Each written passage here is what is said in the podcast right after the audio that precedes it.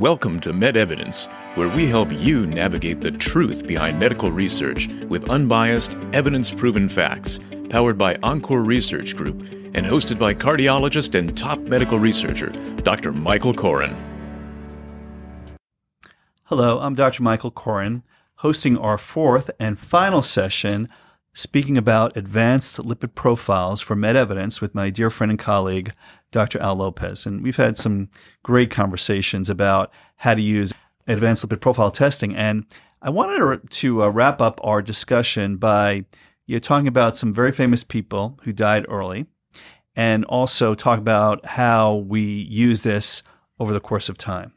So before we get into that, though, there's a little trivia question that we like to ask people, and I think it's be useful for the audience to hear the answer to that. And the trivia question is basically, what's the most common symptom or presentation of heart disease? Is it arm pain? Is it chest pain? Is it short shortness of breath? Or is it sudden death? Sudden death. Well, that was quick. Yeah. Yeah. And uh, that is true. So the most common presentation would be dying without a warning. Yep which is a little bit scary, which also points out how important it is to be prepared, to know about your family history, to look at things before it's too late. Now, of course, there is a little caveat in that question between men and women. And if you want to comment on that. I think the data is much more voracious on men dying of sudden death than women. But women that have heart disease tend to progress, even when treated, progress along with cardiovascular disease and heart failure and, yeah, so, uh, and don't do as well. Yeah, men, men will typically die at a younger suddenly. age of heart disease. Yeah. They're much more likely to die suddenly of heart disease than women.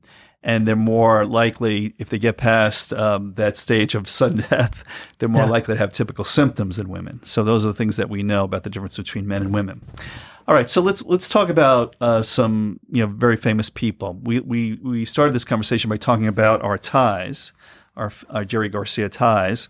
And we talked about the fact that Jerry Garcia died of a heart attack at age 53. Um, he was involved in drug rehab and, and didn't live the healthiest lifestyle and he had gained a bunch of weight. His risk factors were not under control when he died. And we had both decided that, yes, we would have gotten an advanced lipid profile on Jerry Garcia before he was 53. And that could have saved his life. Could have. And we also uh, we also talked about the fact that there are other people like Keith Richards who live the same lifestyle as Jerry Garcia, but somehow make it into their 80s. But again, you don't know what their genetics are unless you check that advanced lipid profile. But let's talk about some other people. Uh, Arthur Ashe, I think he died at age 38. Right. I think he had bypass surgery. I, I actually met Arthur Ashe at New York Hospital, and he had bypass surgery in his 30s. And you know, what what was his deal? Would you have gotten an advanced lipid profile for him? You know, Willie didn't have that at that time. But if it was today, and if he had a family history, yeah, I think an advanced lipid profile and looking at an LP little a would have been pivotal in treating him and mm. seeing what his hidden risk was be, beyond a standard lipid yeah. profile. Thin guy, thin guy, muscular, guy. yeah, yeah. Very, very so never been overweight. No, incredible no, tennis player, yeah, right? No, and no lifestyle issues. He no. was he was a Boy Scout from when everybody yeah.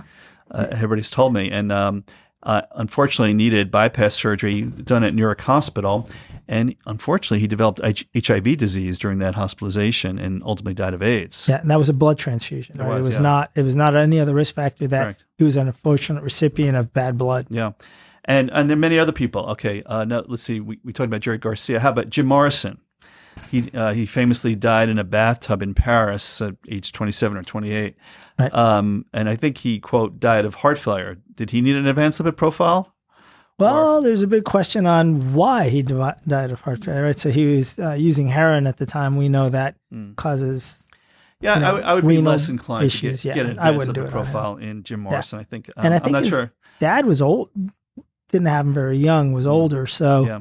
Uh, you know he doesn't have that family risk profile. So, yeah, yeah, I think we probably, probably needed to get him away from the heroin and the, and the alcohol, yeah. and he probably would have been okay. I'm not sure the advanced lipid profile would have helped him. How about Hank Williams? Uh, he, I think he died at age 29 or 30. Right. Now we don't. He, would he died in the 50s? But um, would you get, a, get an advanced lipid profile on, on him? Or again, you know, again, substance abuse, alcohol, and other drugs. Was that the inciting factor, or was it really a heart attack? I think it's blurry in the 50s. Mm-hmm. But if it was truly heart disease, you know, that he died of, yeah, he probably would have benefited from Yeah. an LP little in advance. If, And he might have been tricky unless you knew a lot more about his um, you know social history. But Right. again, he's probably somebody that was more uh, pro, um, uh, more affected by alcohol and smoking and other Right. things. Uh, Jackie Robinson, that's another one. He died um, in his fifties, early fifties. Uh, uh, athlete, fit guy, also uh, clean living as far as we know. yeah, Um, good community person. So he did all the right things, you know, Yeah. for himself and the community. Mhm. And I think he would have benefited. He probably did have either, you know, hyperlipidemia, high cholesterol, and or had an elevated LP little a. So he fit the risk profile of looking at an advanced lipid profile. Yeah, he could have had a familial hypercholesterolemia. Absolutely. We, you know, we didn't go into that specifically because that gets into genetic testing and, and cascade screening. And you, you'll what you'll learn from an advanced lipid profile is that you have a super high level of LDL, and you have to dig into that a little bit more to determine if you have a genetic reason for that, such as familial hypercholesterolemia. Right. But um, there's a very very good chance that people like Jackie Robinson, in fact, had that problem.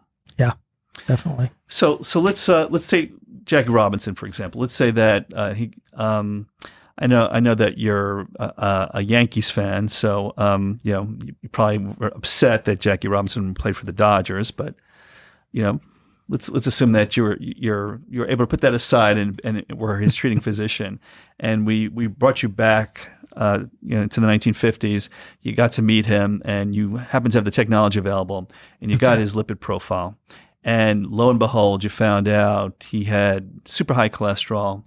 He had small, dense LDL and lipoprotein A.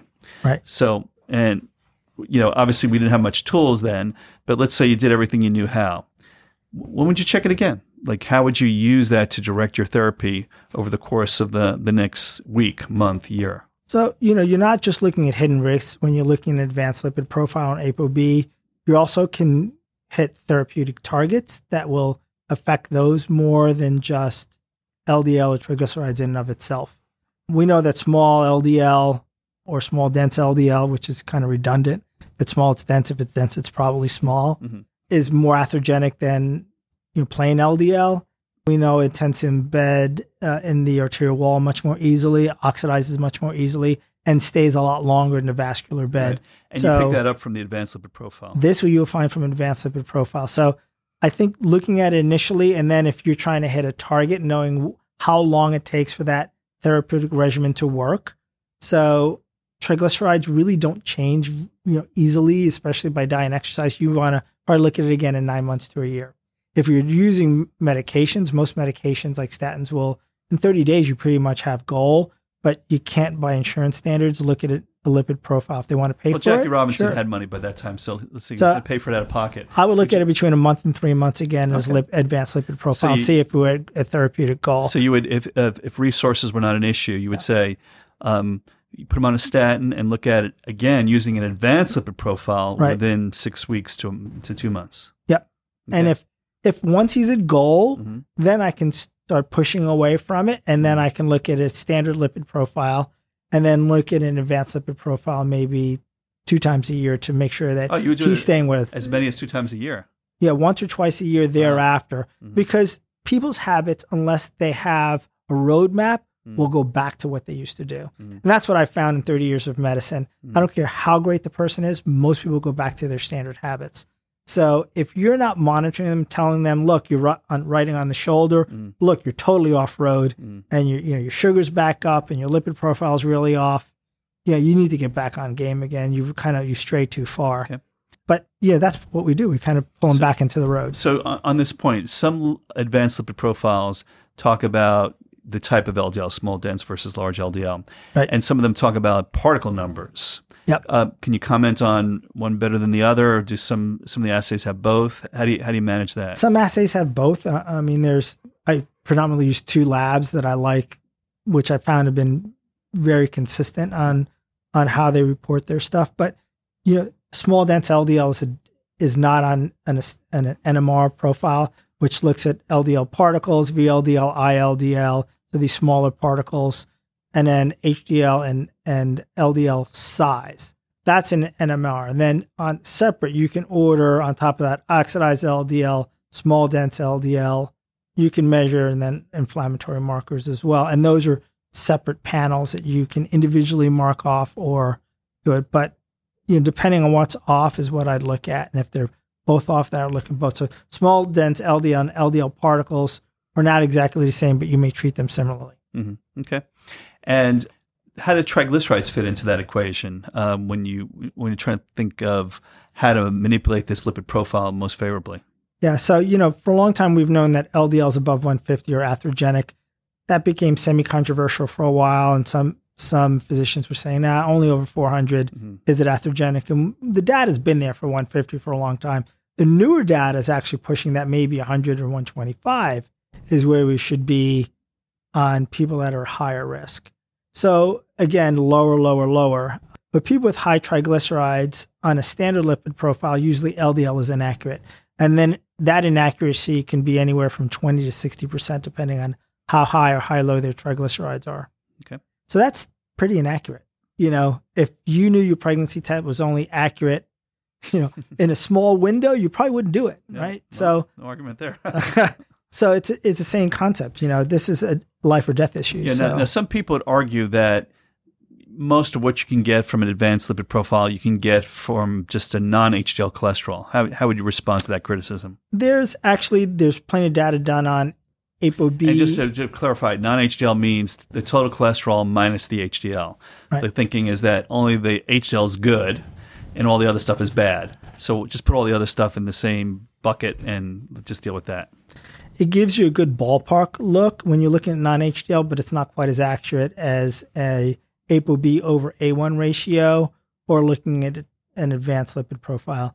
Because then you're looking so at to clarify, specifics. so we talked about ApoB in the first session being associated with the bad actors, and ApoA right. is associated with the good actors. Right. You know. So ApoA1 is pretty accurate on being you know the good guys, and ApoB's being five different atherogenic particles under one kind of oversight lab. Mm-hmm. And that tends to be a little more accurate than non HDL. And so I, I like that better. And I think it gives me better accuracy. But when you're talking about LDL particles and subparticle analysis, that's very different than a non HDL. Mm-hmm. And I don't think that's quite good enough. And it's large paintbrush versus fine paintbrush, you know, difference of just the carpenter can make a bookshelf and the guy who carves, you know, beautiful scrolls into his his mm-hmm. artwork. Okay. You know, very different. Both are woodworking, gotcha. but very different kinds gotcha. of woodworking. Fair enough. Good good analogy. So how about different types of HDL. Is that ready for prime time? Is that just academic, or oh, do you ever use that? That's a can of worms. So for a long time, you know, everybody says, "Well, I have a great HDL, and you know, I'm safe." And mm. we've kind of found that that may not be really true, and we know that depends on whether your HDL is functional versus dysfunctional. So the analogy I use: Do you have special ops guys, or do you have Keystone cops for HDL? All right, um, like and if you have a lot, there's actually some data showing that if your HDL is very high, it's probably non-functional, mm-hmm. and there's a lot of guys, but they're all bumping into themselves and not doing a whole lot of anything. Mm-hmm. So they're not really doing reverse cholesterol transport, or taking bad cholesterol and pulling out of your system. Mm-hmm. They're not really decreasing thrombotic events, and they're not really decreasing inflammation. They're just there hanging out. And so there is one lab that does something called a functional HDL. Um, it has another name as well, and that's been correlated with coronary catheterizations. So it's a fairly accurate test and it's looking at reverse cholesterol transport, which is how HDL works. It takes away bad cholesterol and gets it out into the liver to get rid of. Liver, yeah. yeah, to get rid of it. So we're still looking at better tests for that, mm-hmm. and kind of the jury's out whether HDL is really accurate and is even a normal HDL really that good. So yeah, that's been kind of a storm. Well, we know we know epidemiologically that higher HDLs are associated with less heart disease and yes. low HDLs are not. Yeah. But the story isn't so clear compared to LDL. It's not. Right. It's not as clear, so clear. That's that's definitive. We know the lower you are, right. the better you and go. A famous example of that is the Apo A1 Milano story, where yes. The, the families in Italy had actually very low HDLs but didn't get atherosclerosis because they had right. super HDLs. That's a really interesting story. Yeah, That's but, a fun. Story. We should go into that story one well, day. Yeah, that, will be our HDL uh, podcast. Okay, that'll be fun. but anyhow, all right. So I'm gonna I'm gonna wrap things up with the big question. Um, I'd call it the million dollar question, but a million dollars isn't that big anymore. but anyway, um, so we'll call it the billion dollar question. Do you need cholesterol in your circulation at all?